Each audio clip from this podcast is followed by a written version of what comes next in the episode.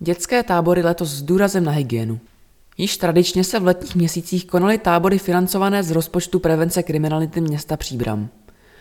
Protože se letošní léto neslo ve znamení koronaviru, bylo potřeba také nastavit zvýšená hygienická opatření.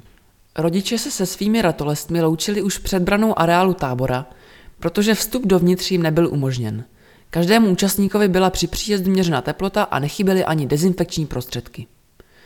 Nutno říci, že všichni rodiče nastavená pravidla přijali a nástup dětí na tábor byl bezproblémový. Dále už probíhaly tábory klasicky. Spousta her, tvoření, výletů, nočních bojovek a samozřejmě závěrečná diskotéka.